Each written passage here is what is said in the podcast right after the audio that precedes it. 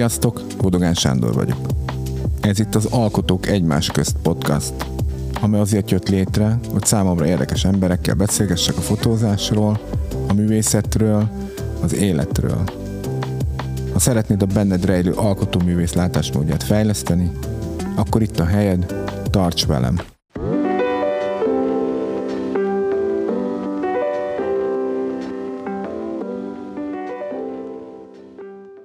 Sziasztok, Bodogán Sándor vagyok.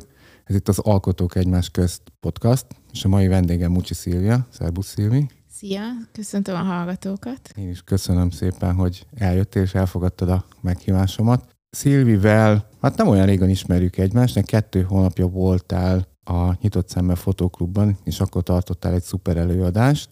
Amikor felkészültem erre a beszélgetésre, akkor az első interjú, amit meghallgattam, az a Kocsány Kornél a podcast beszélgetésetek, interjú. Ott viszonylag sok mindent meg lehet tudni róla. Én igyekeztem a mai alkalommal olyan kérdésekkel készülni, amire a felkészülésem során nem kaptam válaszokat, viszont tök érdekelne a te nézőpontod. Akik még nem hallgatták, vagy akik még ö, valamiért nem, tud, nem akarnak időt szenni arra az interjú, egy nagyon röviden bemutatkozná, hogy ö, ki Mucsi Szilvia. Természetesen, és köszönöm a meghívást. Röviden magamról mit is mondhatnék? Elsősorban azt, hogy fotográfus vagyok. A gimnázium után Práter utcai fotósulit végeztem, ami talán azért fontos, mert annak ellenére, hogy akkor nagyon utáltunk ott lenni, azért olyan technikai alapokat adott meg, ami nélkül ma elég nehezen boldogulnék. Ezek után a az Iparművészeti Egyetemet végeztem el vizuális kommunikáció fotószakán, most ugye Moholi Nagyművészeti Egyetemnek hívják az iskolát, jelenleg ott tanítok is egyébként, visszamentem a fotó szakra, de egy ilyen kutatásfejlesztés, innováció képzésben tanítok, van ott pár kurzusom, és komolyan vettem a fotográfiát, kiállítok, egy könyvem van még ez idáig, de majd készülök többel is.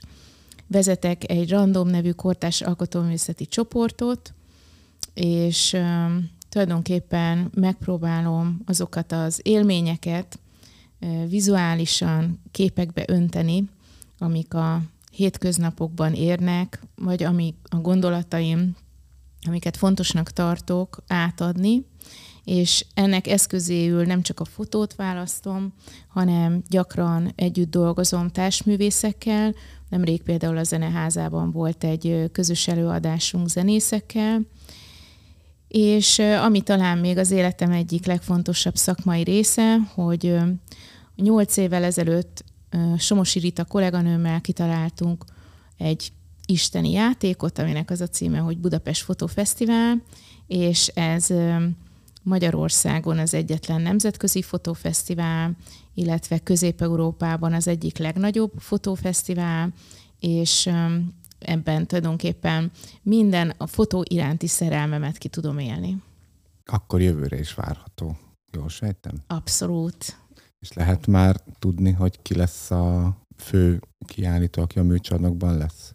Igen, nagyon fontos számunkra a fesztiválban, hogy a nyitó kiállítás, aminek helyszínűül a műcsarnok, műcsarnokot választottuk, illetve egy együttműködést építettünk ki a műcsarnokkal, minden évben egy olyan alkotót, vagy egy olyan csoportos kiállítást mutassunk be, amivel a nemzetközi fotográfia történetét mutatjuk be. Tehát így nyilván nem egy nagyon kortás, nagyon modern és egy szűk szakmai réteg számára értelmezhető kiállítást választunk, hanem minden évben vagy egy nagy ikonikus nevet, vagy egy csoportos kiállítást, amelyben ikonikus nevek vannak.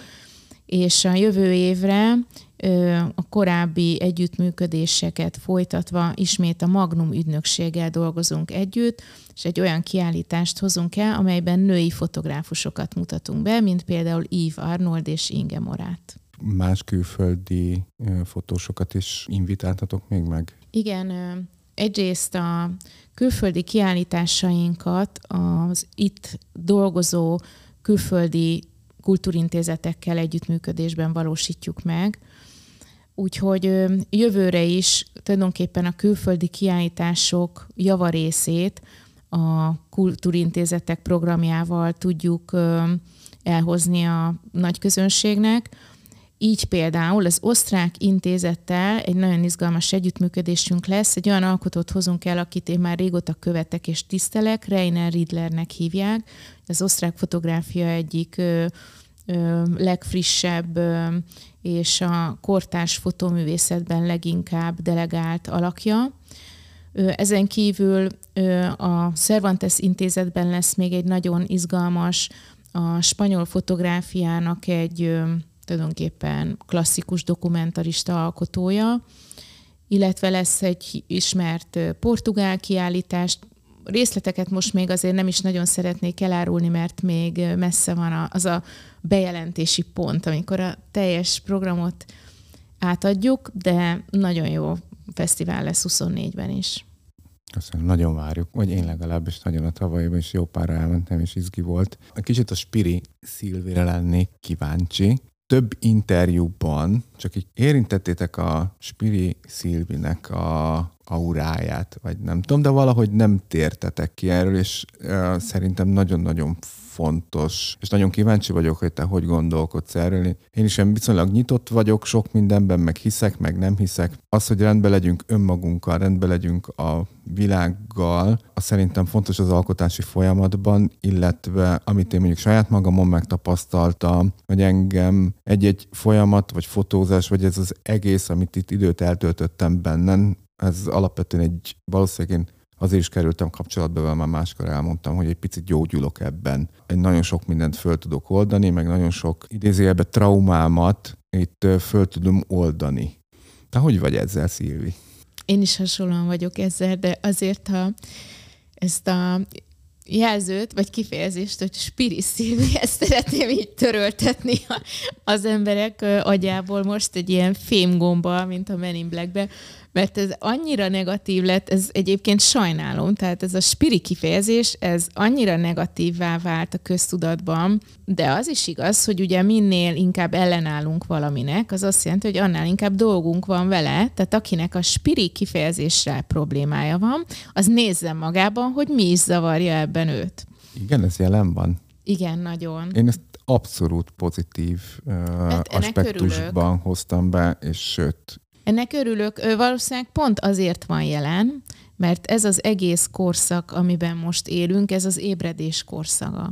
Ugye az emberek rájönnek arra, hogy az az élet, amit élnek, azért csak ők vállalhatják a felelősséget, nem a külvilágot kell okolni, a körülményeket, a családot, a hol nőttem föl, a főnököm, a párkapcsolatom, hanem hogy ez mind annak, azoknak a döntéseknek az eredménye, amit én magam meghoztam, és valószínűleg mivel ebben a korszakban most egyre inkább befelé kell figyelnünk azért, hogy olyan életet élhessünk, amit szeretnénk, ezért még nagyobb ellenállást kelt az, hogy befelé kell figyelnünk. Tehát hogy szerintem ez egy, ez egy normális folyamat, de visszatérve a viccen kívül a spiritualitásra, nagyon fontosnak tartom az életben a spiritualitást, és ez mindenféle vallástól független, ezt azért így jegyezzük meg.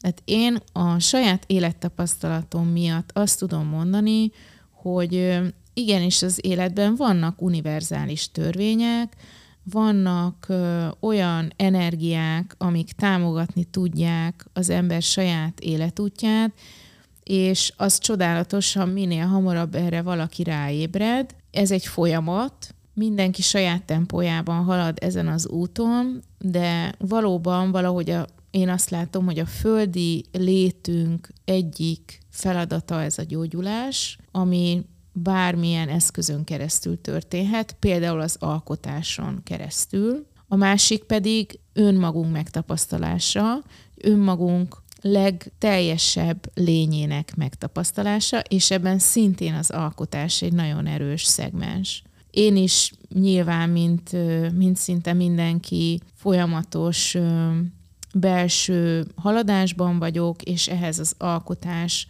az az egyik legcsodálatosabb eszköz, hogy én is a nyilván a traumáimat, a sebeimet gyógyítva haladok előre, és fejlesztem a belsőmet a fotográfia által, még hogyha ez most nem is kell, hogy kívülről látszódjon egyáltalán, de én tudom, hogy amit én átadok, abban én hol vagyok jelen, és azáltal én mit kaptam. Én, én abban hogyan fejlődtem és haladtam.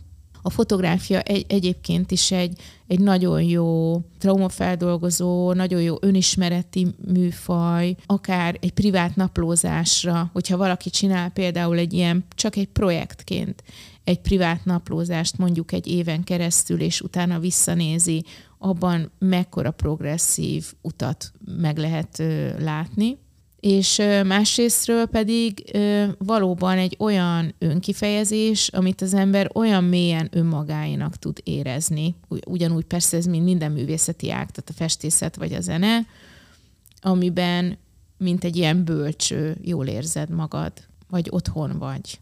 Tehát nekem a fotográfia ez. És nagyon szeretem megtapasztalni, amikor más művészeti ággal tudok ezáltal kapcsolódni. Volt egy zenei est, és be tudtam szállni egy egy diavetítéssel imprózva három zenész zenei improvizációjába, akár a képekkel, akár a ritmussal, és azáltal létrehozni egy összefonódást, ami szintén például nekem egy spirituális élmény volt, mert egy olyan flow élményt kaptam, amit teljesen ilyen időn és teren kívüli, teljes ilyen önátadást hozott. Tehát igen, az alkotás az egy spirituális út, és minél mélyebbre haladsz, annál, annál őszintébbek lesznek a munkáid is szerintem.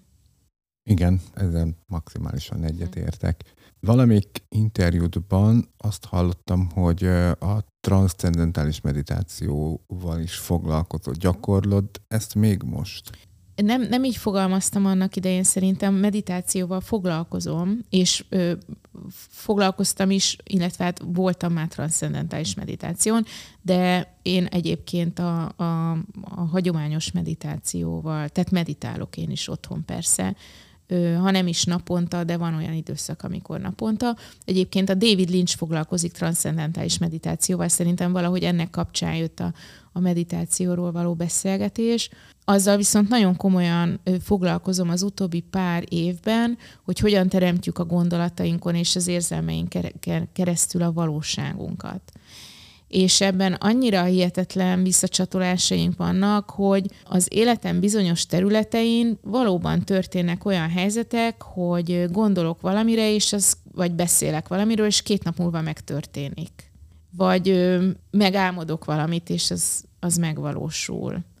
És ezek az élmények nyilván arra mutatnak rá, hogy ezzel foglalkozni kell. Tehát akkor ez egy jó jel az univerzumtól, hogy akkor Szilvi, figyelj, ez így működik, és hogyha szeretnél valamit, akkor próbálj meg ebbe az irányba haladni. Na most az a rész, az, az még fejleszteni kell. De igen, én abszolút foglalkozom a manifestációval, nagyon fontosnak tartom, hogy ne csak része legyünk az életnek, hanem éljük az életünket, tudatosan éljük az életünket, mert valahol ebben lehet az a kimia, hogy azért jöttünk ide, hogy a, a tudatos életet megtapasztalva olyan életet éljünk, ami boldogá tesz minket. Na most a boldogság kérdése is ugye egy nagy kérdés, hogy mit tesz boldogá. Nyilván nem arra gondolok, hogy most akkor mindenki üljön le és manifestáljon egy jaktot magának a nizai kikötőben, de a boldogság az összefüggésben van egy csomó dologgal, amit szintén érdemes átgondolni, hogy de miért is tárgyasul az a boldogság, és egyébként miért ne tárgyasulhatna. Tehát ezzel sincsen semmi probléma, hogyha valaki valakit azt tesz boldoggá, hogy mondjuk vesz egy új objektívet, ami egyébként 3-400 ezer forint volt, tehát egy nagyon is tárgyasult dolog, viszont azon keresztül ő majd olyan képeket tud készíteni, ami visszacsatolást nyer arra, hogy mégis miért is kellett neki ezt megvennie, mégis, miért is kellett ezt mondjuk azt a pénzt manifestálnia, amiből meg tudta vásárolni ezt a dolgot. Hát meg a boldogság az is, mondjuk mondhatjuk azt, hogy relatív, a másik meg, hogy szerintem olyan nincs, hogy konstans boldog. Tehát, hogy vannak pillanatok, amiket megélünk, meg vannak mondjuk pillanatok, amik nagyon rosszak, de hogy szerintem valahogy azt az állapotot kell megtalálnunk, amiben állandósul egy egy jó lét, de hogy ezt a felfokozott boldogságot, azt nem biztos, hogy mindig fogjuk tartani, de hogy én mondjuk a saját életemben arra törekszem, vagy próbálom úgy irányítani a gondolataimat, hogy hogy jól vagyok ma magammal, állapotot megtalálni, és persze, hogyha valami olyan dolog történik, akkor annak örülök, de hogy igyekszem a negatívokat is egy picit ebbe az állandósult jóba visszahozni, mert akkor leszek jól magammal, és akkor fogok tudni mondjuk igazából alkotni, meg, meg jól jelen lenni a saját életembe.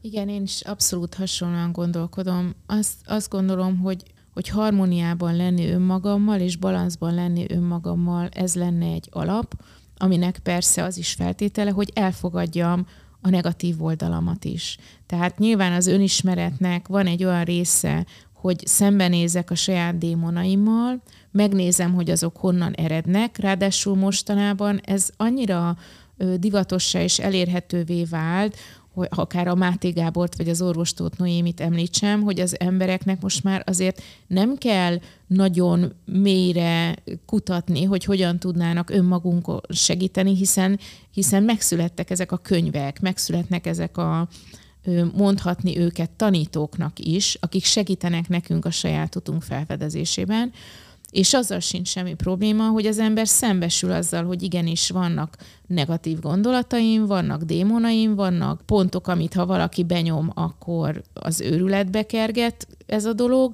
és ezzel foglalkoznom kell. Ugyanakkor foglalkoznom kell azzal is, hogy mi az, ami boldoggá tesz, mi az, amiben jól érzem magam, és hogyha ezt a kettőt balancba tudom hozni, akkor létre tudok hozni egy harmonikus belső egyensúlyt. És hogyha megvan ez a harmonikus belső egyensúly, amit nevezhetünk boldogságnak, akkor ha ez egyébként kisugárzik, akkor az még több harmonikus dolgot hoz az életünkbe. Tehát ez szerintem egy ilyen nagyon érdekes dolog, hogy amire fókuszálsz, az megjelenik az életedben.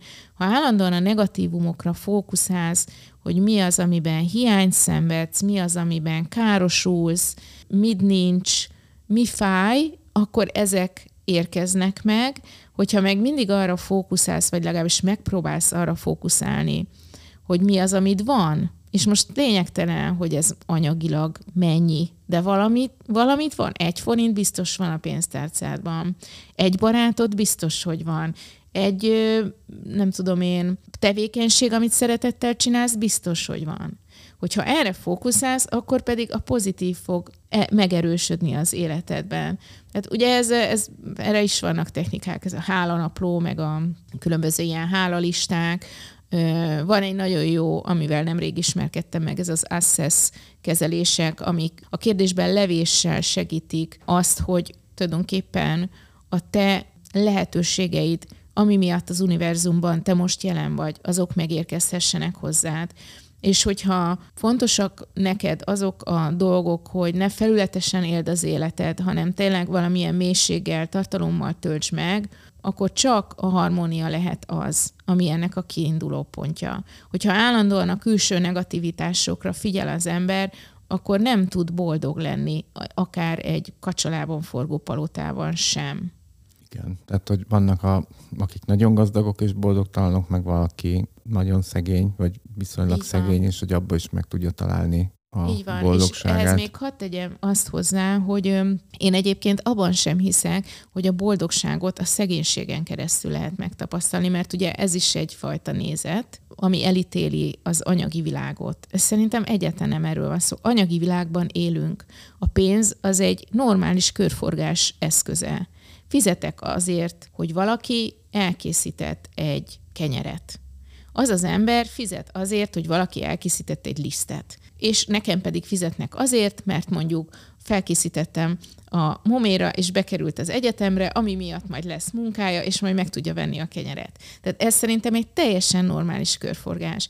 És hogyha én az életemhez egy szép környezetben lévő életteret képzelek el, akkor az is normális, hogy az megvalósul, és én egy szép környezetben lévő élettérben élek. És hogyha én ehhez három autót képzelek el az életben, most jelenleg egy sincs, de majd lesz, akkor, akkor három autóm lesz. Tehát, hogy szerintem ez is egy téves dolog, hogy boldognak lenni csak a szegénységen keresztül lehet. Ez egyáltalán nem igaz. hogyha szükségem van, nem is azt mondom, hogy szükségem van, hanem egyszerűen megengedem magamnak, hogy bizonyos anyagi feltételekkel együtt élve teremtsem a jelenemet, akkor annak ott helye van. Ez szerintem a mai világban egyébként már egyre inkább azt látom, hogy, hogy halad előre egyfajta gondolkodás, amiben a jólétnek helye van. Mert szerintem fontos is a jólét, ami persze nem összekeverendő a, az anyagi felhalmozással, vagy a hatalommal. Tényleg egy életünk van, és egyszerűen nincs arra időnk, hogy, hogy bármilyen negatív körülményben vagy szenvedésben éljük le ezt az egy életünket. Adjunk meg magunknak szellemi és anyagi táplálékot is akár, hogyha meg tudunk adni. Miért ne? Ezzel semmi probléma nincsen maximálisan egyetértek ezzel, tehát hogy se csak gazdagként lehet boldognak lenni, meg szegényként nem lehet boldognak, meg, tehát hogy szerintem ennek én azt gondolom, hogy nem nagyon van összefüggése, még ami nekem még eszembe jutott ezzel kapcsolatban, hogy mondjuk mit hozunk otthonról, mert ahonnan mi jövök, ott volt egy ilyen mondás, hogy csak azok lehetnek gazdagok, vagy azok gazdagok, akik tisztességtelenül szerzik meg a vagyonukat. Hát még én a szocializmusnak a végében kezdtem el felnőni, és valahogy ott ott még ez talán lehet, hogy jellemző volt, és hogy én ezt a mintát hoztam, és hogy nagyon sok idő volt mondjuk ezt elcsípnem magamon, hogy, hogy van egy ilyen társítás, hogy az anyagi jólét, meg a tisztesség az uh, nem jár együtt. Igen, így van. Tehát ez a, a egyébként ugye például az orvos Tóth Noémi is ír, ír erről, ugye szegénység tudat. Tehát, hogy nyilván ugye azt a mintát, amilyen családba felnősz, azt az érzelmi mintát, gondolkodás mintát hozod magaddal, még akkor is, hogyha te egyébként úgy gondolsz ezekre a mintákra, hogy téged nem érint, akkor is zsigeri szinten érint, és önfejlesztéssel ki tudsz ebből jönni, hogy a saját hitrendszeredet fel, felépítsed. Ezért nyilván teljesen természetes, hogy egy magyar fotográfus sokkal nehezebben érvényesül Magyarországon, nehezebben érvényesül egy művész, mint mondjuk egy francia. Egy francia, aki jólétben nőtt föl, egy jóléti családban nőtt föl, és számára természetes közeg a jólét, és most tényleg nem a hipergazdagságról beszélek, hanem egy általános középosztálybeli jólétről, ő egészen más energetikával éli az életét, mint egy olyan magyar alkotó, aki egy olyan családból érkezik, ahol állandóan a szegénység körül forogtak a, a, a gondolatok, tudatban nőtt föl, még akkor is egyébként, hogyha az a család nem lett volna annyira szegény. Mert amúgy ez is nagyon érdekes, hogy általában Magyarországon pontosan emiatt a történelmi mm, háttér miatt a, a, ahonnan jövünk, hogy a szegénység valahogy egy ilyen pozitív érték, és a gazdagság az egy elítélendő dolog. Igen, ez uh, szerintem én is tapasztalom, hogy van ilyen nagyon furcsa képzelettársítás ezekhez a fogalmakhoz. Hát meg azért mondjuk az országban élő emberek egy részéhez is azért mondjuk sajnos valóban lehet ezt uh, hozzácsatolni. Láttam a Facebookon, hogy voltál kint Párizsban, a Pári fotón, mesélnél nekem erről egy picit, hogy milyen volt, hogy érezted magad kint, hova tart a fotográfia, miket tapasztaltál? Igen, a perifotó az azt hiszem, hogy így Európában az egyik legnívósabb fotós program sorozat, hiszen nem csak a vásár jelenti a perifotót, hanem ilyenkor egész Párizsban ehhez kapcsolódóan kisebb galériák is kiállítanak illetve van egy nagyon izgalmas fotókönyv vásár, ami a Peri Fotóhoz kapcsolódik, ez a Polycopies, ami egy hajón valósul meg. De a lényeg tulajdonképpen mindig a Peri Fotó főépületén van, ami nem csak egy fesztivál, hanem főként tényleg egy vásár. Ez azért nagyon fontos, mert a fotográfiával szerintem a mai napig egy picit háttérbe szorul a műtárgykereskedelemben, ez a gondolkodásmód, hogy a fotográfia épp olyan egyenértékű műtárgy, mint a képzőmészet bármely másik ága, ezt szerintem nagyon erősen hivatott a Pari Fotó tulajdonképpen ezen segíteni. Ez a vásár, ez nem csak azért izgalmas, mert Európa számos nemzetközi galériája, rengeteg francia galéria és magyar galériák is részt vesznek, de valahogy a fotográfia elérhetőségét is mutatja az, hogy például akár egy Kertész Andrét is megvásárolhatsz, vagy egy, egy szágádót megvásárolhatsz, illetve nyilván a mostani kortásokat is megvásárolhatsz, és azzal, hogy ezek a képek elérhetők, természetesen ez csak pénzfüggés, függvénye, ezzel tulajdonképpen így közelebb kerül a fotó. Tehát igazából ugye a fotográfiát vagy albumban látjuk, vagy elmegyünk egy galériába, egy kiállításra, és ott megnézzük, de mégis attól, hogy a falon van, vagy attól, hogy albumban van, hogy a néző és a, és a fotográfia között azért van egy távolság.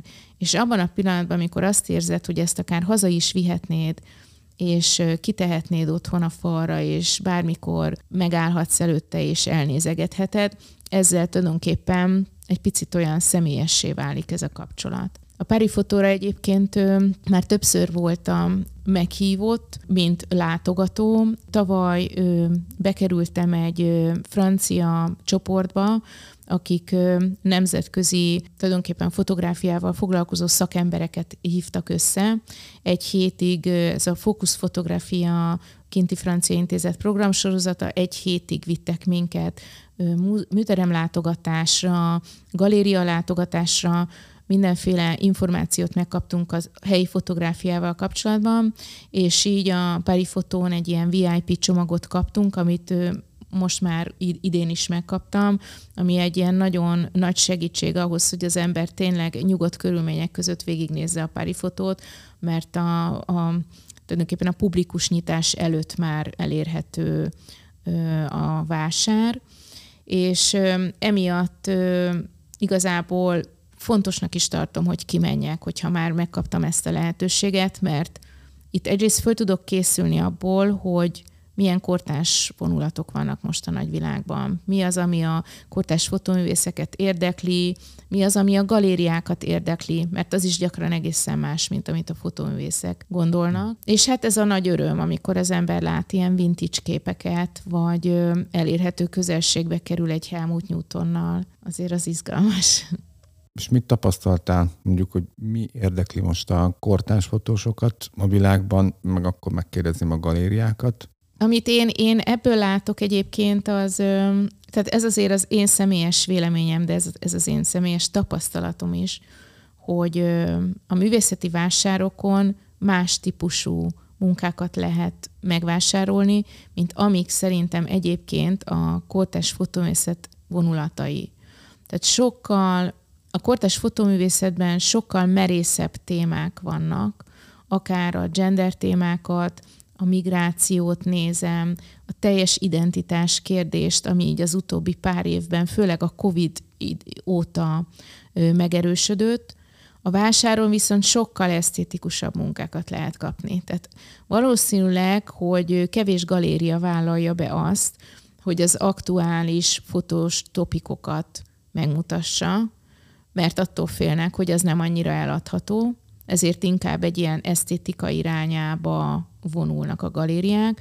Voltak egyébként most is olyan galériák, akik nagyon erősen vállaltak ilyen aktuális topikokat, és nagyon látványos munkákat mutattak be, például identitás keresésről, vagy most, ami úgy látom, hogy az utóbbi pár évben egy ilyen izgalmas új terület az Afrika, az afrikai fotográfia, és az nyilván Franciaországnak egyszerűbb elérhetősége van Afrika felé, a kontinens felé, mint mondjuk egy Finnországnak vagy egy Svédországnak, és ezt szerencsére ki is használják, tehát meg tudunk ismerkedni az afrikai fotóművészettel, ami, ami nagyon feltörekvő, de emellett, ami szerintem amúgy a fotográfiának egy fontos része, az esztétika, fontos az, hogy azért a szépséget is megmutassuk, ez nagyon erősen jelen van a pári fotón. Ami talán egy kicsit a hátránya ennek, hogy gyakran ez a túlcsordoló szépség van jelen, ami nem biztos, hogy jó,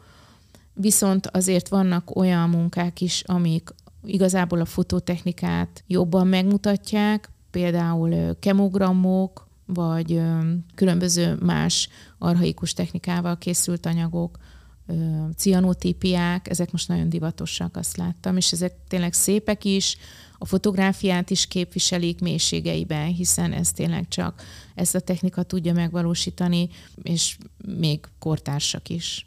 És Magyarországot képviselte valaki, vagy ti képviseltétek esetleg a Picture Collective-vel?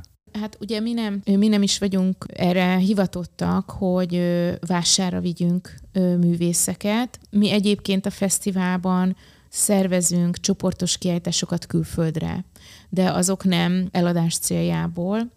A Pári viszont természetesen vannak magyar galériák minden évben. Idén is láttam és találkoztam is velük a Tubi galériával, ők kin voltak, és a Vintage galéria is kin volt de egyébként tavaly kim volt az Einspag Galéria, ACB, tehát azért elég jelentős magyar felvonultság szokott lenni. Tehát úgy szerintem úgy eléggé jelentősen képviselik Magyarországot, ahhoz képest, hogy nyilván szerények az anyagi körülmények. Azért egy vásárra kimenni, az több millió forintot jelent, és ugye nem biztosított a bevétel, mert azért ezt meg kell kockáztatni, és szerintem azért a magyar galériák, akik tudják, azt ezt meg is kockáztatják. És hogy látod a magyarországi helyzetet, hogy Magyarország mennyire nyitott, vagy a magyar vásárlók közeg mennyire nyitott arra, hogy a fotográfiát egyenértékének tekinti más képzőművészeti alkotásokkal? Ez mindig egy nagyon jó kérdés, mert igazából körülbelül 5-8 gyűjtő van, aki fotográfiát gyűjt, és erre van, tudom én, 400 fotográfus, vagy 1400.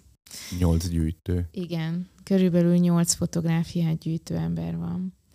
Úgyhogy nyilván vannak olyanok, akik fotót is vásárolnak, de nem azzal a határozott gyűjtői szemlélettel, amivel ők mondjuk gyűjteményt építenek. Tehát amiben benne van nem csak az, hogy mondjuk esztétikailag az számukra tetszetős, hanem az is, hogy korban el tudják helyezni, hogy valóban gyűjteményt építenek, ami mondjuk a 20. századi vagy a 21. századi magyar fotográfiát lefedi.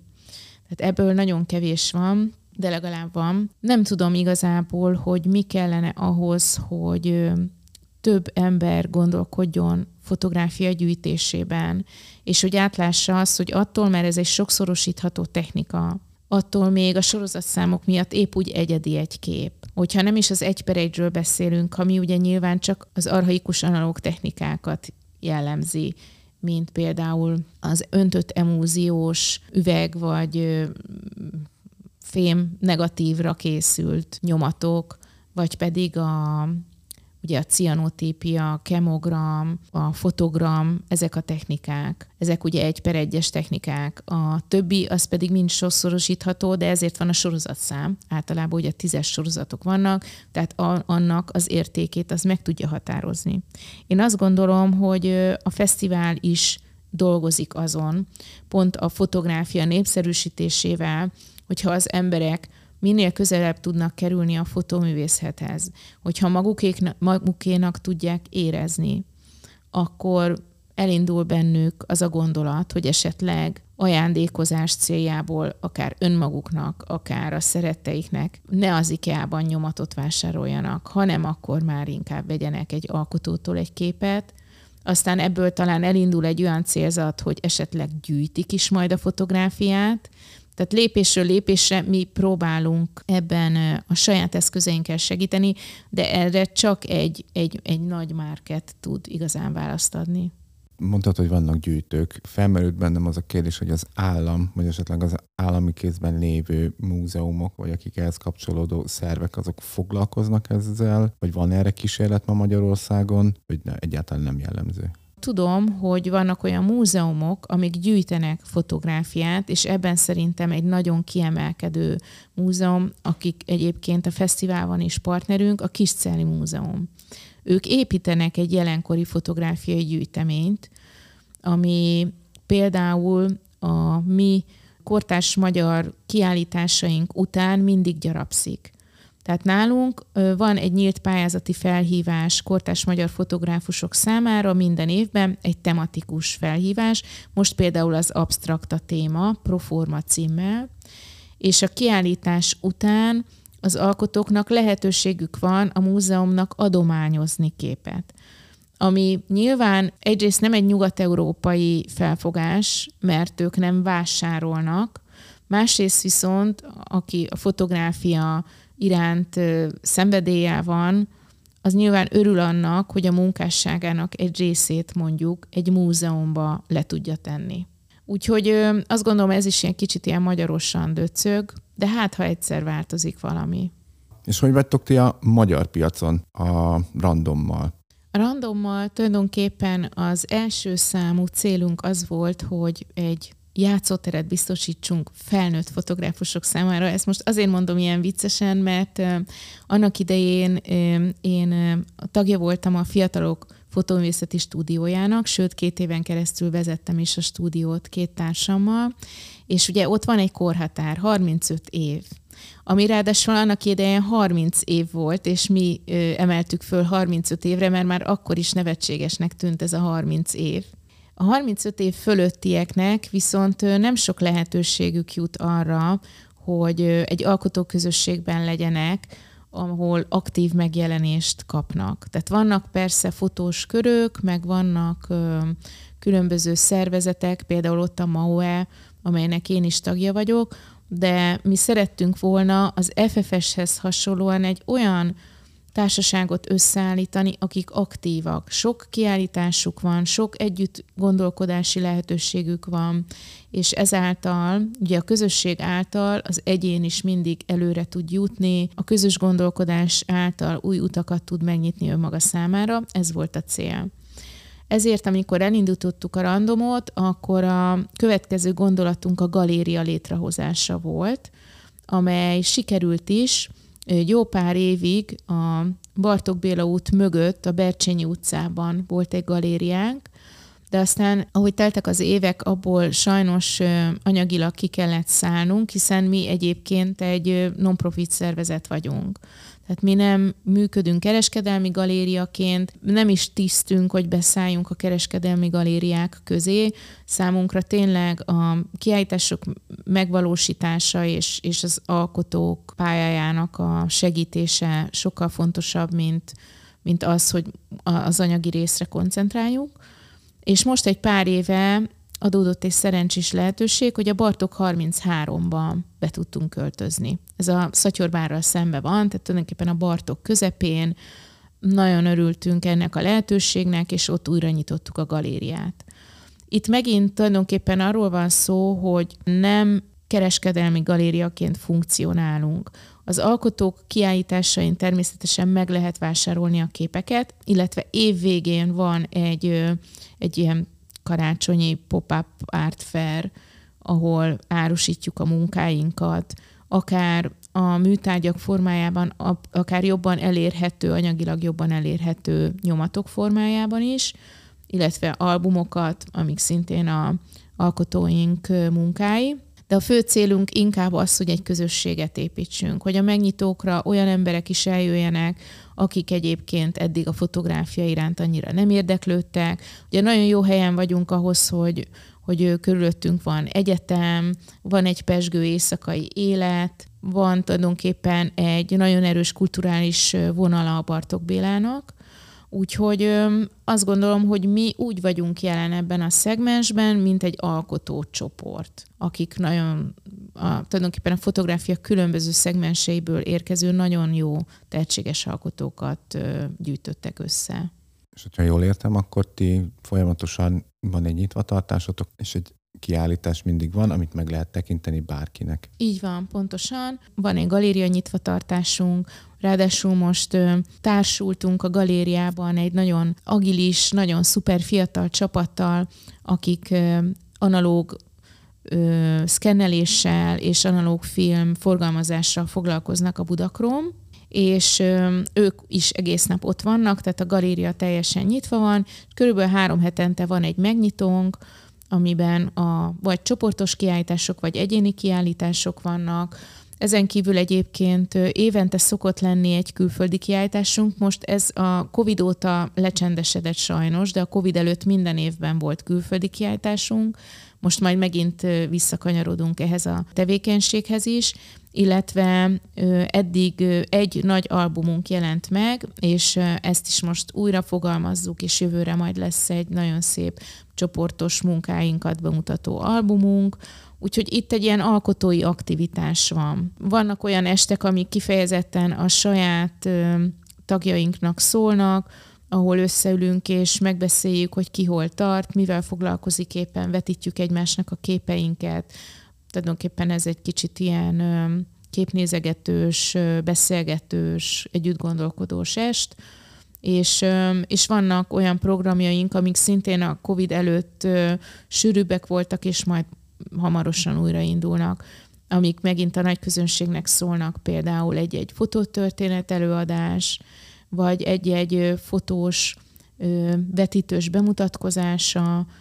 Tehát jelen vagyunk, úgymond ebben az érában.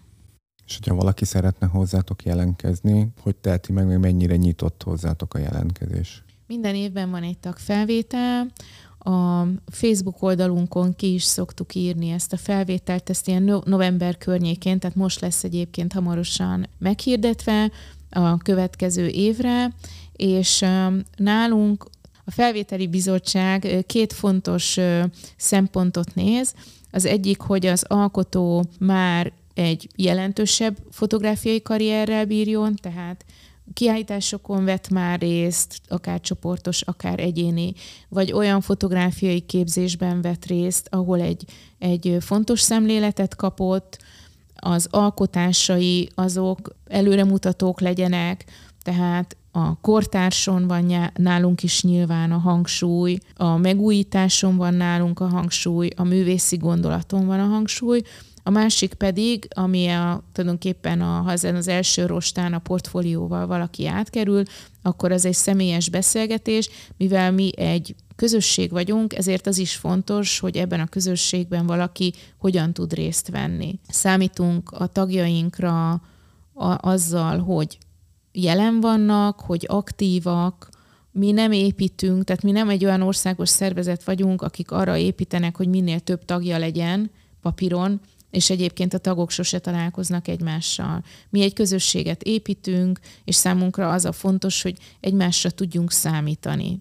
Például olyan lehetőség van nálunk, hogyha valaki éveken át aktívan dolgozott velünk, de mondjuk visszavonul egy pár évre, az egy természetes folyamat, hiszen az ember nem tud mindig újat és újat csinálni. Egy idő után kell egyfajta visszavonulási időszak. Viszont olyan tagokat nem szeretnénk fölvenni, akik teljesen inaktívak, és csak azért lépnek be, mondjuk, hogy nem tudom, a, a CV-jükben legyen egy újabb sor.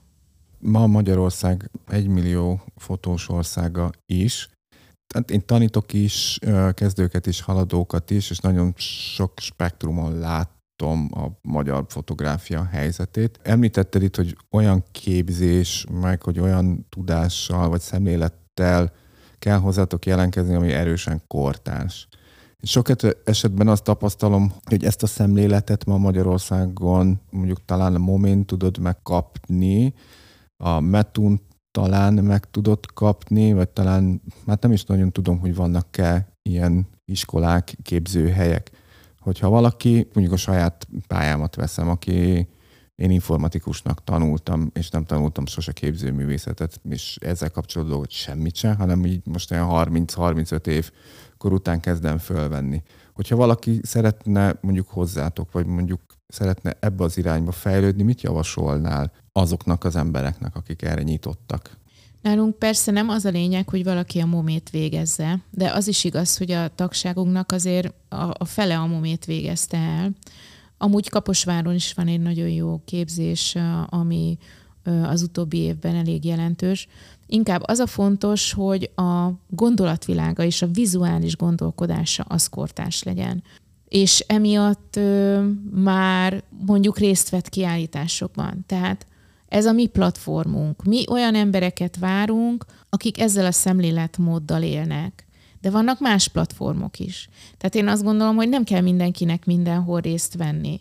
hogyha megtalálja nálunk azt a szemléletmódot, amire szüksége van, vagy úgy érzi, hogy hozzánk tud kapcsolódni, akkor kapcsolódjon hozzánk. Hogyha más a szemléletmódja, akkor kapcsolódjon egy másik csoporthoz. Tehát ugye itt az a lényeg, hogy hogy mi javarészt tényleg a kortás fotográfiában olyan ö, alkotók vagyunk, akik már évezredek óta kiállítanak, akik már ö, gyűjteménybe kerültek, akik már ö, nem is tudom, ö, akár tanítanak is, de a lényeg az, hogy egy kortás művészeti irányt viszünk, és nem mondjuk egy alkalmazott területet, vagy nem egy általános fotográfiát. És ezzel szerintem nincsen baj, hiszen mindenkinek definiálni kell valahogy önmagát. Vannak olyan csoportok, ahol alkalmazott területeket tartanak előnyben, vannak az alkalmazott területeken belül is külön csoportok, akár mondjuk, ha nézem, hogy vannak az esküvőfotósok, vannak koncertfotósok, tehát, hogy én azt gondolom, hogy hozzánk olyan alkotók jönnek, akik azokkal a kortás témákkal akarnak foglalkozni, vagy ők eleve azzal foglalkoznak, ami minket is érdekel. De szerintem ez egy természetes szelekció, hogy ki hol találja meg a helyét. Ezt értem, csak sok esetben én azt látom, hogy lehet, hogy a téma érdekli, csak a témának a megfogalmazási módja, a leképzése, azért az nagyon nincs mondjuk pariba azzal a minőséggel, amit ti elvártok, és sok esetben nem látom, hogy hogyan lehetne fölhozni azokat a alkotókat, vagy akik mondjuk nyitottak erre. Én nagyon kevés intézményt látok, akik mondjuk ezzel kísérletet tennének, hogy fölhozzák azokat az embereket, akik nyitottak erre a gondolkodásra, erre a vizuális leképzésre, mert nagyon sok a hát most lehet sok embert meg, de a vizuális szenny, ami ma van, és fotográfia néven fut, sok esetben akár gyakorló alkotó híres fotósoknál is, hogy híres, hát idézőjelben híres, mint tanár próbálok ebben, vagy mondjuk talán a fotográfiáért tevő ember, kérdezem ezt, ami talán segítség lehet a hallgatóknak, hogy hogyan tudnak mondjuk ebbe fejlődni, mert a, az igény, én azt látom, hogy nagyon sokakban megvan arra, hogy szeretnének szebbet, jobbat, mást alkotni. Én azt gondolom, hogy ez egyrészt akiben benne van ez a fajta látásmód, az előbb-utóbb úgy is kialakul. Tehát én is tanítok, több helyen tanítok, ezért több tapasztalatom van. A MOME mellett, ahol egyébként ugye nem szakirányban tanítok, csak fotószakosok is járnak hozzám, van saját képzésem, ahol a MOME-ra készítek fel embereket fotószakra. Tehát ők már nyilván, ahogy hozzám érkeznek, én terelgetem abba a szemléletbe, ami mondjuk a momén elvárt. De emellett vannak olyan magántanítványaim, akik egyáltalán nem a moméra készülnek, hanem pontosan csak megvan bennük az igény, hogy, hogy egy kortás vizualitást tudjanak létrehozni a saját munkájukon belül, és én nagyon sok olyan emberrel találkozom, akik ezre képesek is, és nem tanultak semmit, egyszerűen bennük van. Amit tudok, hogy ők nagyon érdeklődőek, és nagyon sok képet néznek, és értékes képeket néznek. Tehát nézik a, a híres neveket, nézik a híres fotóalbumokat, azokon nőnek föl, azon a vizualitáson nőnek föl, ami eljutott ma a mai kortárs fotóig.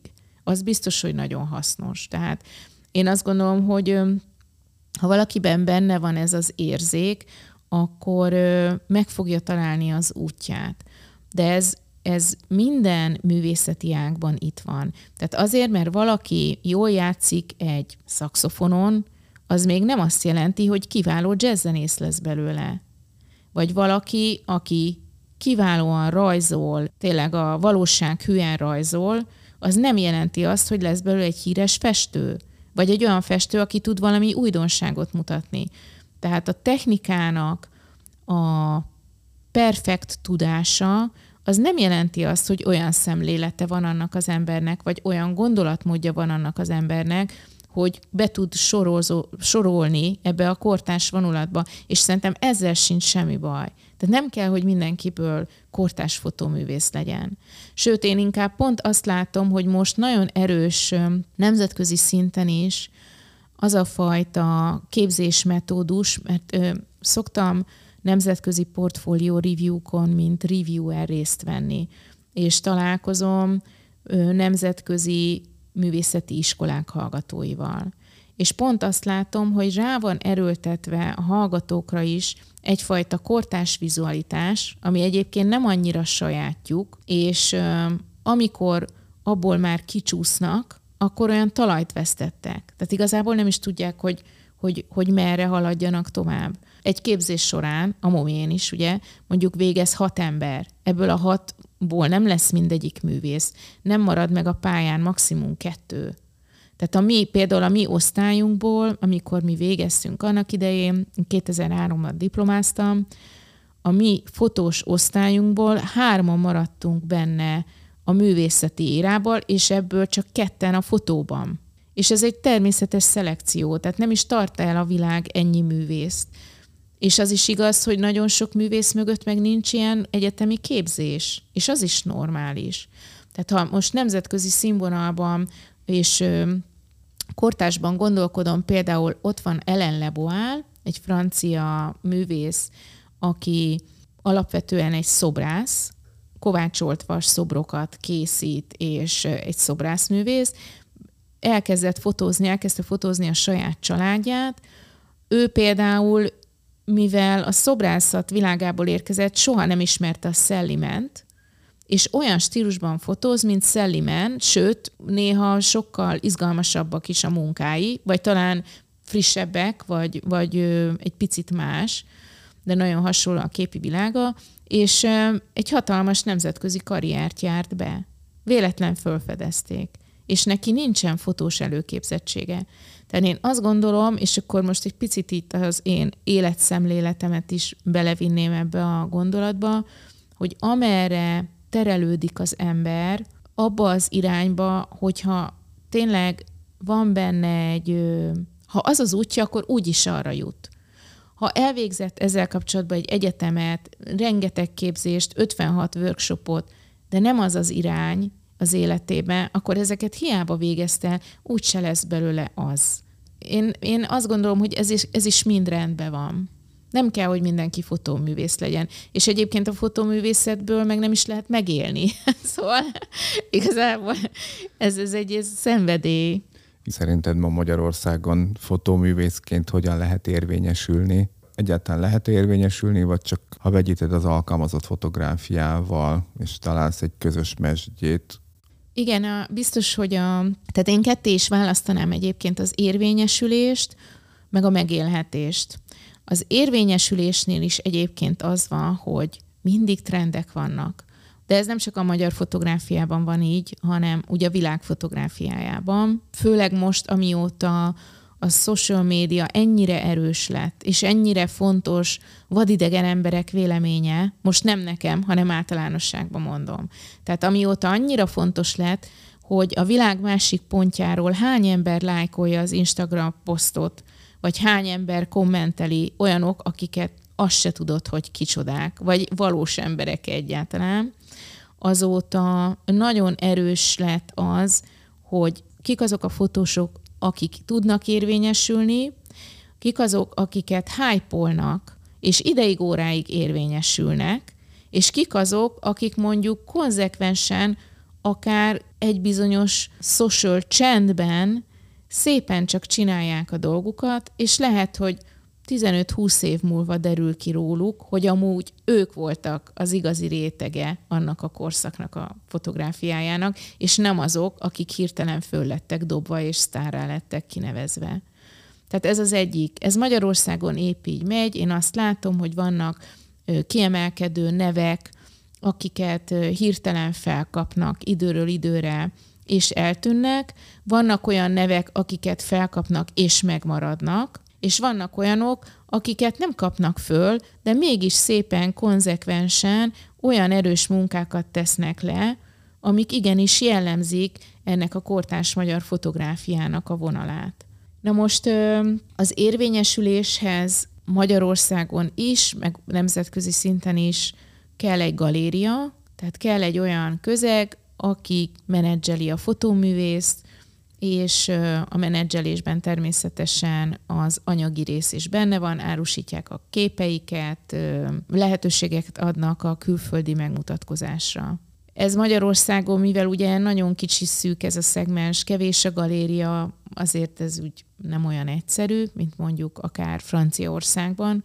Franciaországban sokkal egyszerűbb egyébként ez a dolog, de dolgozni, mint fotóművész, az enélkül is lehet. Egyrészt, hogyha az anyagi oldalt nézzük, hogy ha én egy fotóművészeti munkán dolgozom, amit szeretnék megvalósítani, akkor van arra lehetőség, hogy mondjuk pályázzak az NKA-nál alkotói ösztöndíjat, és akkor az alatt az időszak alatt legalább anyagi könnyebbségem van, mert az az alkotói ösztöndíj se fog fenntartani engem hónapról hónapra, de legalább mondjuk abból meg tudom vásárolni az analóg anyagokat, vagy tudom olyan dologra költeni, ami a, a, az alkotói munkámhoz fontos.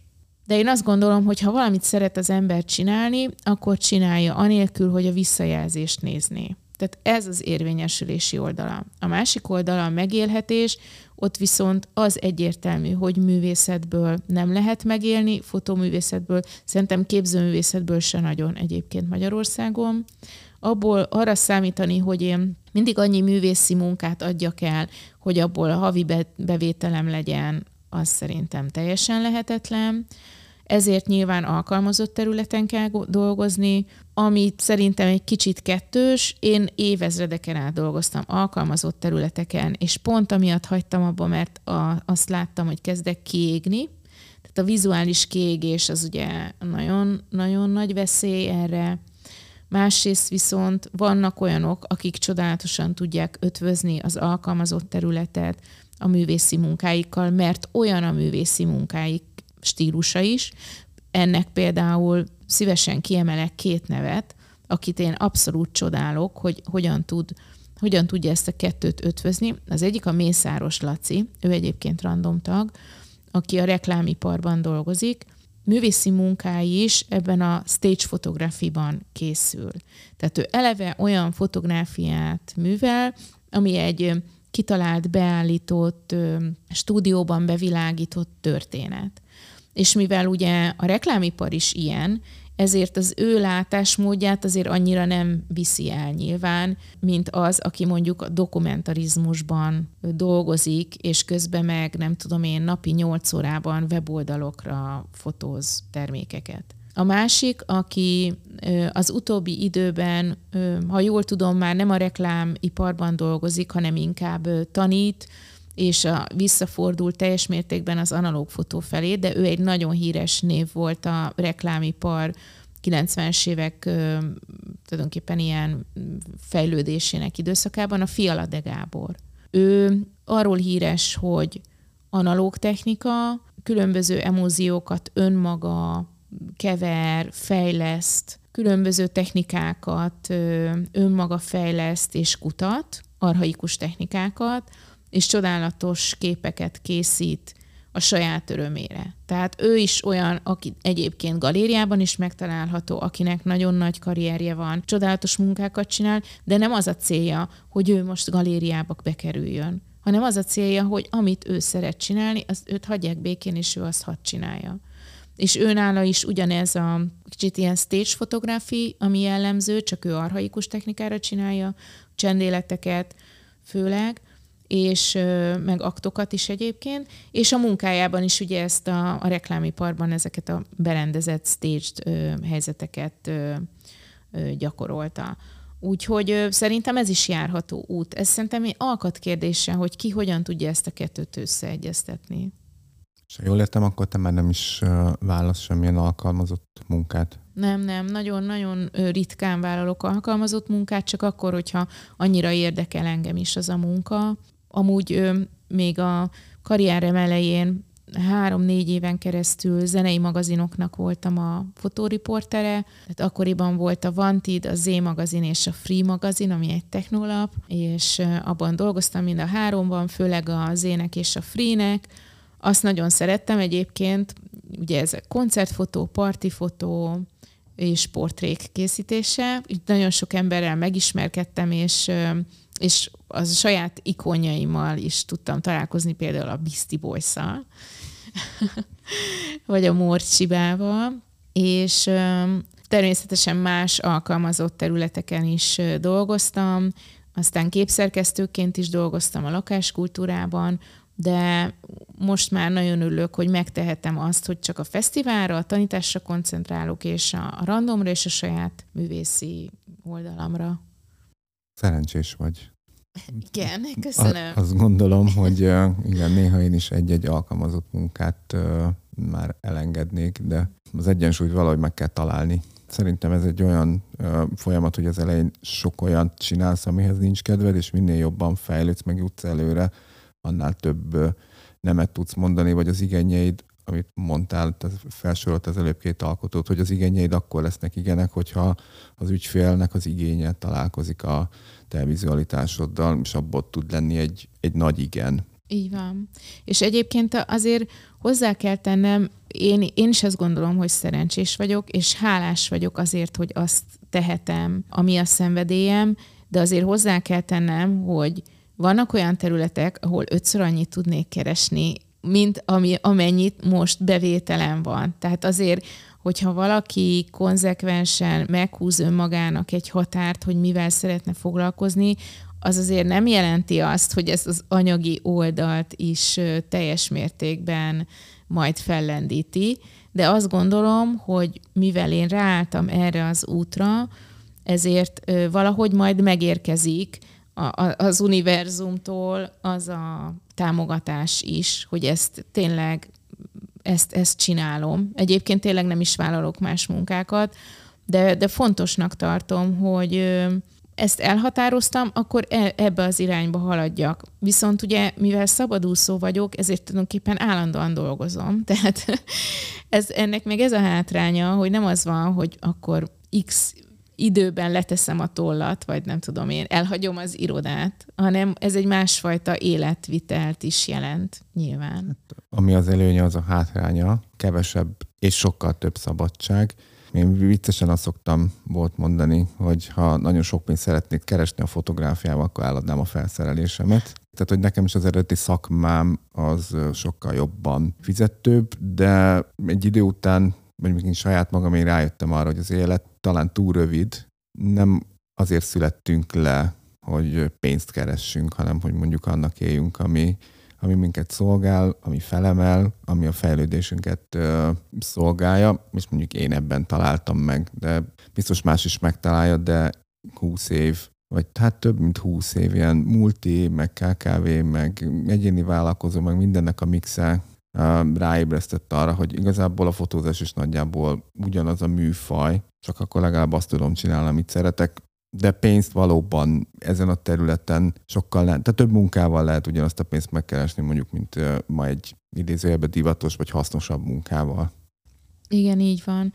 És persze ez egyébként azt gondolom, hogy nagy bátorságot igényel, hogy valaki ebbe így beleugorjon. Tehát én is, amikor elhatároztam, hogy, hogy bizonyos munkákat leteszek, akkor azért az egy nagyon ugrás volt a semmibe.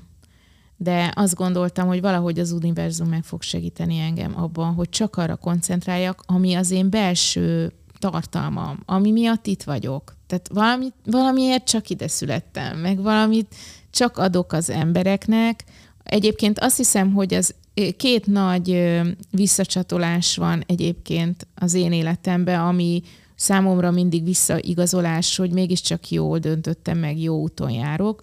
Az egyik, amikor a tanítványaimat fölveszik a moméra, vagy a tanítványaim sokkal sikeresebbek lesznek, mint én vagyok. Az egy hatalmas öröm. Hát van olyan volt tanítványom, aki a legnagyobb divatlapoknak fotóz, és a legnagyobb divatházoknak fotóz. Oké, én sose indultam ebbe az irányba, de akkor is a sokkal sikeresebb, és, ez, és azzal tölti az idejét, és azzal keresi a pénzét, ami a szenvedélye. És hogy én ebbe bele tudtam tenni, azért, hogy ő idáig eljusson, az csodálatos dolog. Ez az egyik. A másik meg a fesztiválban, amikor látom, hogy tömegek jönnek a nyitó kiállításra, meg látom közösségi médiákban, hogy posztolgatják jobbra-balra a kiállításainkat, hogy itt voltak, ott voltak, és hogy az emberek élvezik, hogy fotókiáltásra mennek, na az, az nekem egy visszacsatolás, hogy bárhogy is van, kis ország, nem olyan anyagilag, mint mondjuk a társfesztiválok szervezőinek az anyagi háttere, de hogy ezért tényleg érdemes dolgozni. Igen, ezért szerintem nagyon sokan hálásak vagyunk, hogy ezt létrehoztátok, mert nagyon kevés ilyen lehetőség van ma Magyarországon. Tehát én a festészetet is keveslem, ami van, de azok meg jóval több, mint a, mint a fotó. Tehát, hogy emlékszem, hogy talán a szép művészetiben még volt Helmut Newton, és nem is emlékszem, hogy utána Helmut Newton után volt-e bármilyen olyan nagy fotósnak a kiállítása, amit egy ekkora Igen. intézmény befogadott, vagy vitt volna a hátán. Igen, nagyon hát a, nagy fönt volt lenne. a Nemzeti Galériában, ami a szép műhöz tartozik, a Helmut Newton, mert ugye a szép műben csak képzőművészeti kiállítások vannak, illetve volt a szép műben egy ilyen századelei összkörkép, amiben nagyon híres fotósok voltak, de valóban igazából azért is jött létre ugye a mai Manóház, meg a Kapaközpont, hogy a fotográfiát bemutassa. Tehát két múzeum bőven elég egyébként egy, egy ekkora városban, két fotográfiai múzeum, de valóban azok az időszaki nagy kiállítások, amit ugye a fesztivál is szeretne megmutatni, ahhoz azért kell egy olyan szervezet, mint mondjuk egy fesztivál, akinek csak ez a fókusza és nem, nem olyan programsorozatot kell mondjuk évről évre összeállítani, amiben mindenféle más szegmest is figyelembe kell venni, hanem csak a fotográfia a fókusza. Igen, na hát ez nagyon jó, meg, meg nőjetek még nagyobbra, és még Köszönöm, több, csináljuk. még több nagy kiállítás jöjjön Magyarországra. Hogy látod ma a fotó helyzetét Magyarországon? Van-e jövője mondjuk a fotónak, valamilyen formában ma Magyarországon? Mindenképpen van, sőt, én azt gondolom, hogy egyrészt ami már egy picit lehet, hogy ilyen, ilyen unásig ismételgetett dolog, de valóban van egyfajta vizuális hagyománya a magyar fotográfiának, és ez igenis azok az alkotók, akik külföldön váltak híressé, akik emigráltak ebből az országból, és megtalálták azt a közeget, ahol érvényesülni tudtak, Kertész Brassai, Robert Kapa, Munkácsi. Az a fajta vizualitás, amit ők szabadon tudtak megvalósítani, hiszen az alatt az időszak alatt a Magyarországon lévő fotográfusoknak már egyfajta kánont kellett követniük. Tehát az a fajta vizuális, ami szabadon tudtak megvalósítani, annak nagyon erős hagyományteremtő ereje volt a mai szabad fotográfiában.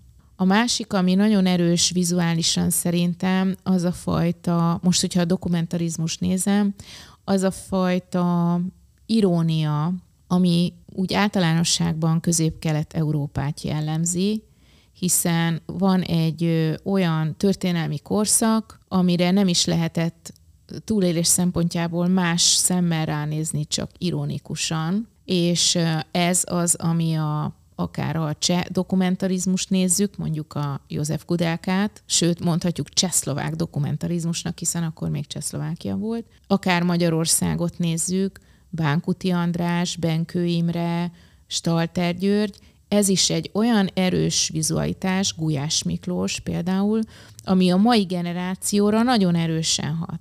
Ők példaképek számunkra. És én ugye nem is a fiatal generáció, én a középgenerációnak vagyok egy tagja. Nekem nagyon sokat számított a, az a fajta szubjektív dokumentarizmus, amit ezek az alkotók képviseltek, és én ezeken a képeken nőttem föl. És tudom, hogy a mai fiatal generációnak is ugyanannyira erősen benne van a, a vizualitásában.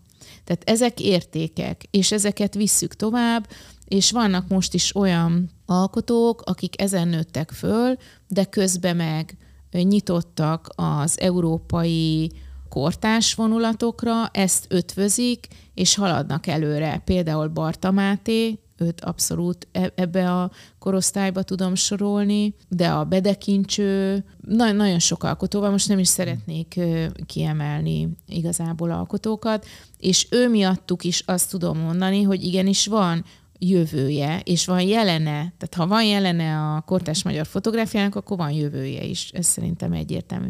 Az, hogy ők hogyan tudnak érvényesülni külföldön, ez, a, ez szerintem ez a magyar handicap, tehát akik, ők egyébként pont galéria által vannak képviselve, a Tubi galériában van mindkettő, tehát ő nekik szerintem ez könnyebben megy. De azok, akiket nem képviselik a galériák, azoknak nyilván a pályázati lehetőség van, külföldi pályázatok, ami nagyon sok open call van most a világban, bekerülnek esetleg kapcsolatokon keresztül egy külföldi galériába, tehát azoknak azért nehezebb az útjuk nyilván. De azt gondolom, hogy tehát aminek utat kell törnie, az úgyis utat tör. Mi is a fesztiválban két pályázattal is támogatjuk a magyar kortás fotográfiát. Az egyik a Fresh Meet, ami 35 év alatti alkotókat mutat be, a másik pedig ez, ami említettem, a Kiszeli Múzeumban valósul meg, ez a tematikus kiállítás. Ennyit legalább mi is oda teszünk hogy egy kurátori válogatással bekerüljenek alkotók. Olyanok is, akikről korábban nem hallottunk. Ez is nagyon fontos. Mert én szerintem az is nagyon belterjessé teszi a fotográfiát, ha mindig ugyanazok az alkotók jelennek meg. Mindig ugyanazok vannak beválasztva egy csoportos kiállításra, mindig ugyanazok vannak egyéniben. Tehát mi erre is nagyon figyelünk a fesztiválba, hogy új alkotókat is be tudjunk húzni.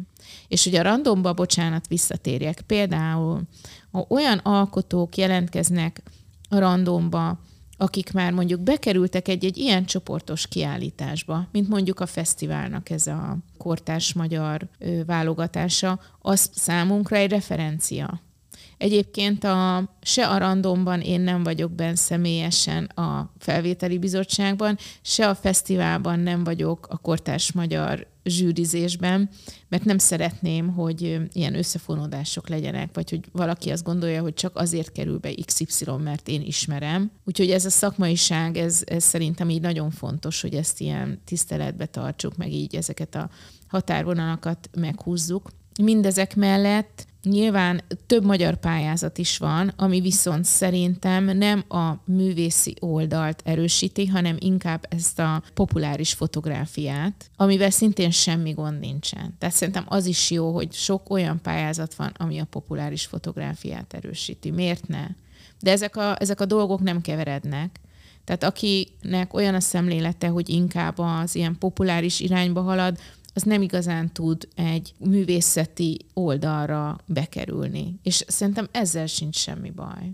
Vizsgálod a magyar piacot, amikor mondjuk kiállít, vagy alkotókat kerestek fotofesztiválra? Persze, abszolút. Tehát egyrészt minden évben nézzük a diplomásokat. A Rita kolléganőm, ő szokott is írni a fotoművészetbe az, az évi diplomásokról akár Mome, Metú, Kaposvár. Másrészt a, a Fresh Meetre mindig bekerülnek. Eleve azok pályáznak, ugye 35 év alattiak, akik most a képzésben részt vesznek, ezekben a képzésekben, vagy akik egyszerűen csak szintéren vannak, színpadon vannak a fotográfiában, és 35 év alattiak.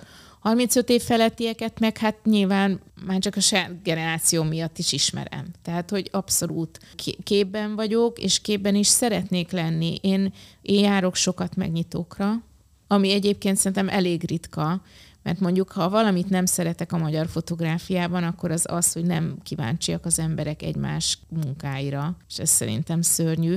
Az még szörnyűbb, hogy úgy mondanak véleményt egy-egy alkotóról, hogy nem igazán látták még, hogy mit csinál, tehát ez ilyen magyar szokás. Szóval igen, abszolút képben vagyok, és szeretek is képben lenni.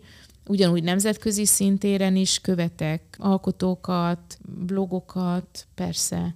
Tehát ez, ez az életem. Tehát ez, ha valaki szereti a viccet, akkor a Ludas Matyit olvasta régen, nem? Igen.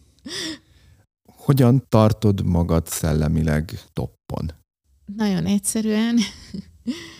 Én nagy irodalom és filmművészet rajongó vagyok, úgyhogy sokat olvasok, filmeket nézek, nyilván a, nem a populáris érából, hanem a filmművészetből.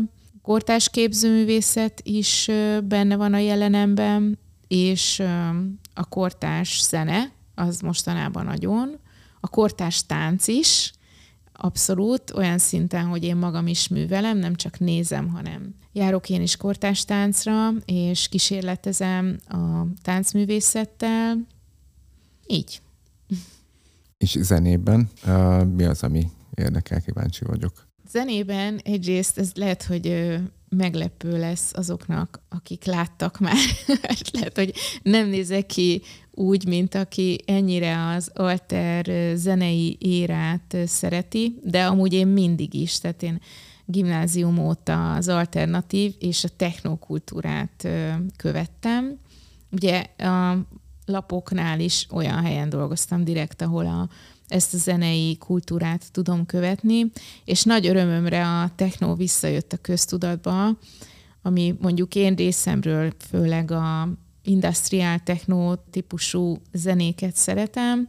Úgyhogy egyrészt ez, tehát az alternatív és a techno zenei kultúra, másrészt pedig ö, szeretem a jazz és szeretem a kísérleti zenéket, ahol nagyon szeretek töltekezni. Például van egy olyan szuper rendezvénysorozat, hogy Ultrahang Fesztivál, ami teljesen kísérleti zenei fesztivál. Itt főleg ele- elektronikus zenei kísérleti zenészek szoktak fellépni, nagyon jók, illetve van egy rendezvénysorozat, amit nagyon ajánlok mindenkinek, ővelük már dolgoztam is együtt, ez a Jazz Zaj, akik elektronikus és klasszikus zenei improvizációkat szoktak összehozni, három-négy zenész együtt minden szerdán, különböző nagyon jó helyszíneken. És milyen magyar előadók, akik... Uh, akiket, akiket hallgatok? Aha.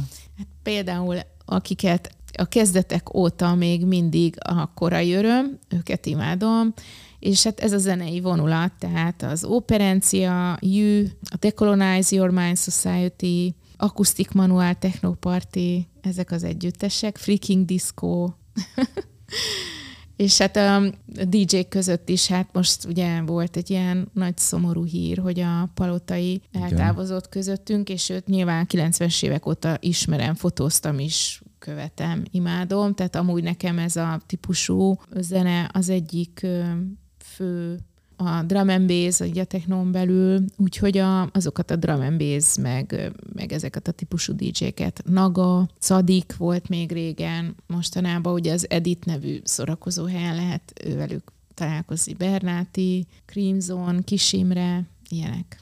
És jársz is? Igen, abszolút. És táncolsz is? Hát persze, igen. Igen.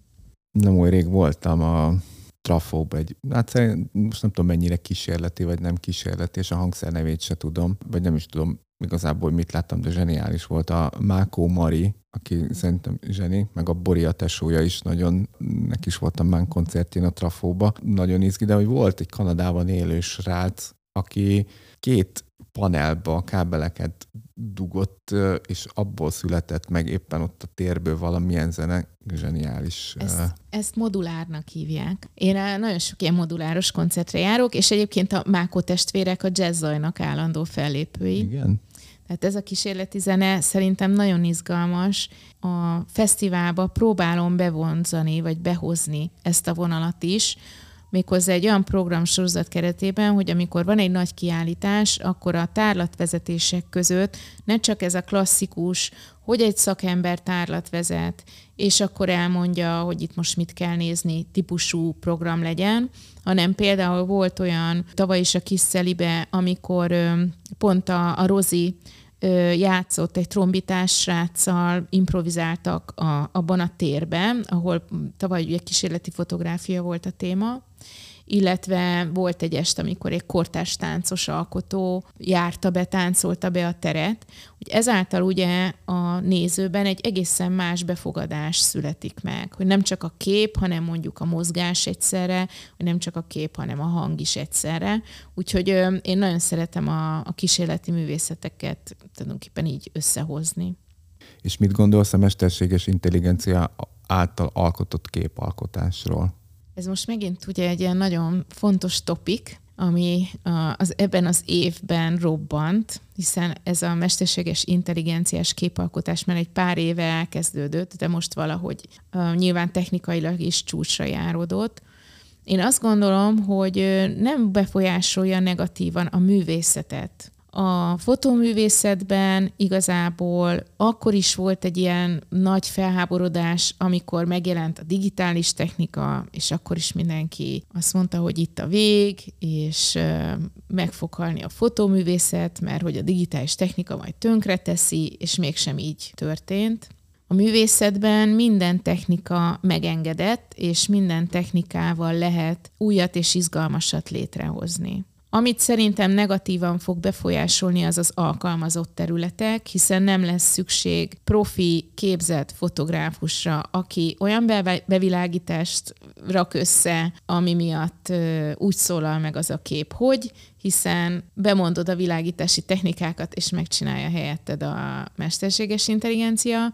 Biztos, hogy fennmaradnak ezek a szakemberek, csak kevesebb munkájuk lesz, lehet, hogy pont emiatt lesz egy vízválasztó, hogy sokkal jobb munkákat fognak tudni majd csinálni, mert mondjuk ezek a webes, webáruházas, futószalagon készült képek, azok majd a mesterséges intelligenciával fognak készülni. De én azt gondolom, hogy mindenféleképpen pozitív ez a változás. Hoz valami olyan új látásmódot, hoz egy olyan képvivilágot, ami kinyit egy ajtót, és arra el lehet indulni. Miért ne? És te használod, vagy tettél már neki kísérletet? Nem, még nem, de engem is érdekel, csak még nem volt rá időm, hogy hogy foglalkoznak ezzel a témával, illetve mondjuk először csak kipróbálnom, hogy egyáltalán hogy működik. Még nekem nincs olyan gondolatvilágom, vagy olyan ö, művészi elképzelésem, amivel ezt meg tudnám valósítani, és én nem a technikához szoktam a projektjeimet kitalálni, hanem van egy projekt, amit meg szeretnék valósítani, és akkor ahhoz húzom be a technikát.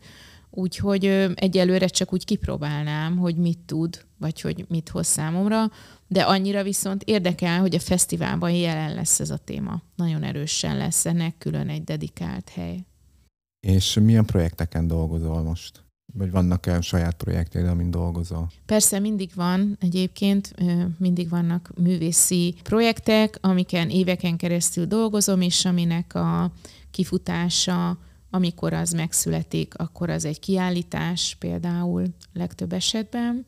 Tulajdonképpen három egymással párhuzamosan futó projekt van, amin dolgozom évek óta. Az egyik legrégebbi az egy olyan képanyag, amiben az ébrenlét és az álomlét közötti határvonalat vizsgálgatom, hogy mi az a valóságtartalom, amit ébren vagy amit álmunkban élünk meg, és hogy ezek hogyan hatnak egymásra, milyen az álomban lévő képi világ, és az esetleg hogyan manifestálódik az éberlétben. Ennek a neve egyébként, ennek a projektnek Parallel Universe, mert hogy párhuzamosan két univerzum működik az emberben, ugye az álomlét, ami szintén egy valóság, és az ébrenlét valósága. A másik, amin dolgozom, ez a Palm Sealand anyag, ami mindig bővül, ez egy klasszikus fekete-fehér lírai dokumentarista anyag, ami egy tiszteletadás, vagy egy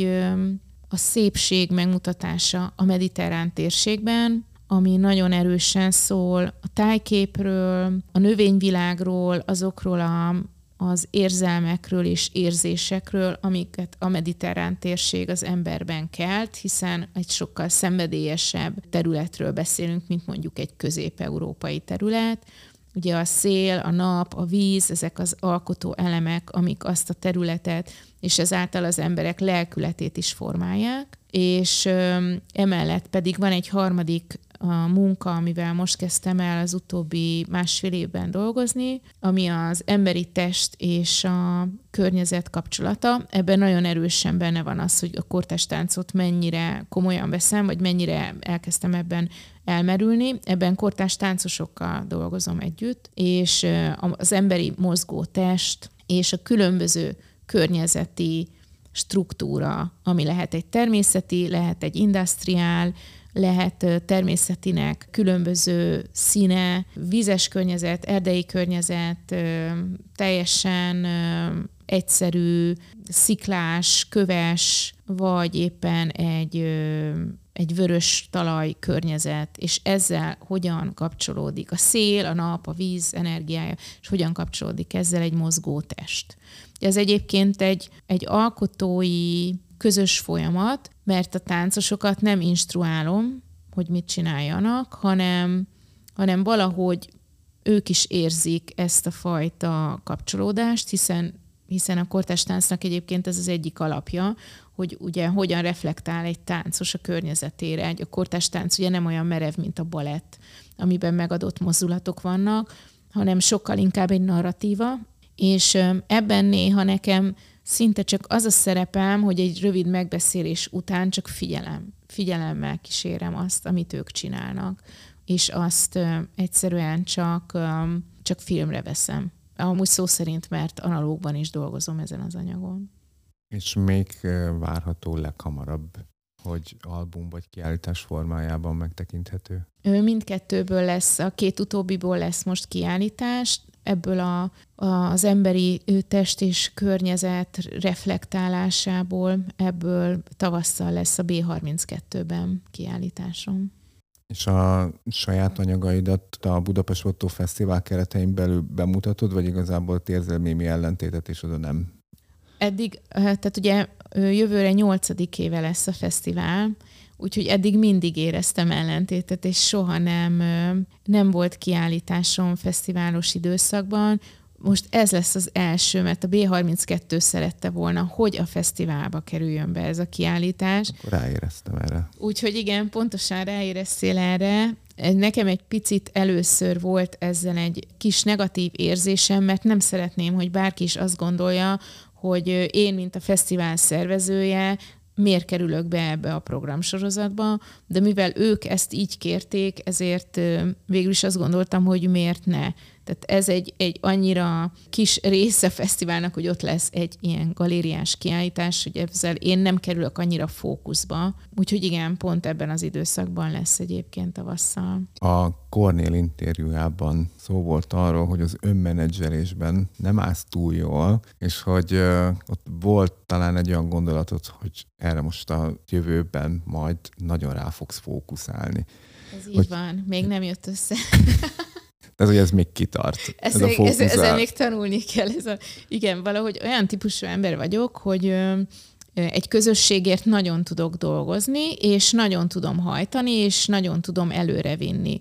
De amikor önmagamról van szó, akkor, akkor ez nem működik ennyire jól.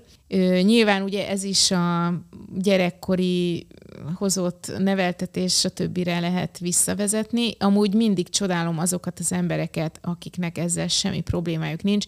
Például Mártin Párnak van már most 40 albuma. Ugye vannak olyan alkotók, akik, akik élvezik, hogy őket megmutatják, és mindent megtesznek azért, és gerjesztik azt, hogy ők be legyenek mutatva. Nekem ezzel még dolgozni való van. És dolgozol rajta tudatosan? Egyelőre a lelki oldalán, igen. Akkor egy utolsó kérdés, amit erre ráfűzök, az pedig len, hogy uh, 5-10 éves terveid, akár a Budapest Fotófesztivál, saját projektek, vagy meg önmegvalósítás, illetve mondjuk kicsit tágabb értelemben a magyar fotográfia, magyar fotográfiáért. Vannak, rengeteg. Kezdem a fesztivállal. A fesztiválban egyrészt minél nagyobb, izgalmasabb nyitókiállítást szeretnék elhozni, olyan nagy neveket, akik tényleg a nemzetközi porondon jelentősek, akiket fontos látnunk, akik miatt nem kell kimennünk Berlinbe, nem kell elutaznunk Párizsba, mert itt látható Budapesten az a bizonyos nagy kiállítás, és utána még évekig beszélünk majd arról. Ez az egyik.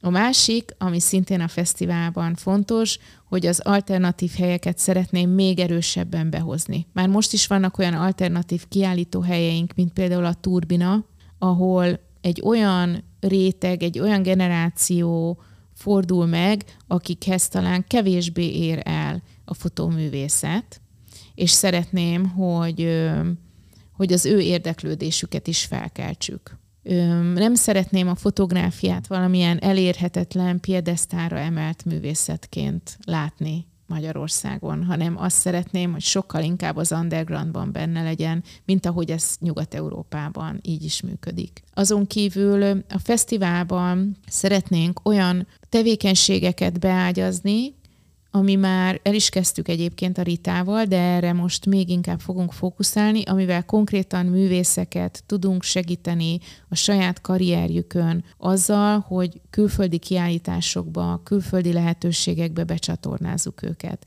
Szerintem ez egy nagyon fontos tevékenység, aminek én is nagyon örültem volna a pályám elején, hogyha valaki ezt megteszi, vagy ha valakinek lett volna ezzel lehetősége, mi minden meg fogunk tenni azért a Ritával, még több olyan programot, olyan pályázatot, lehetőséget, amivel tudjuk a hazai fotóművészek karrierjét segíteni generációtól függetlenül. Tehát nem csak a 35 év alattiaknak, hanem a, a minden generációt segítve. A saját művészeti oldalamban pedig azt gondolom, hogy vannak terveim, amiket szeretnék megvalósítani. Vannak egyrészt olyan együttműködések társművészetekkel, amiben szeretnék minél jobban kiteljesedni, és minél több programot csinálni.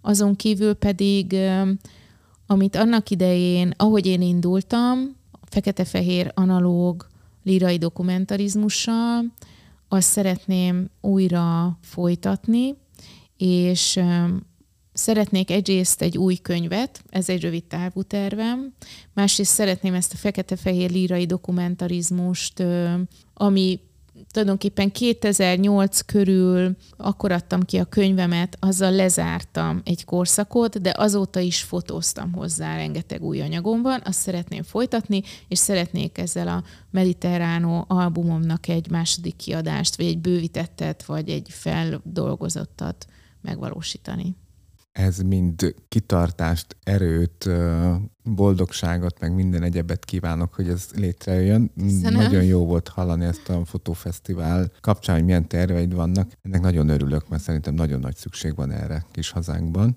Szilvi, nagyon köszönöm, hogy eljöttél, és nagyon köszönöm, hogy ilyen sokrétű, izgalmas beszélgetés létrejöhetett. Köszönöm a, köszönöm. Köszönöm a hallgatóknak, hogy végighallgatták, és csodás napot kívánok mindenkinek. Én is, szint úgy. Sziasztok! Hello!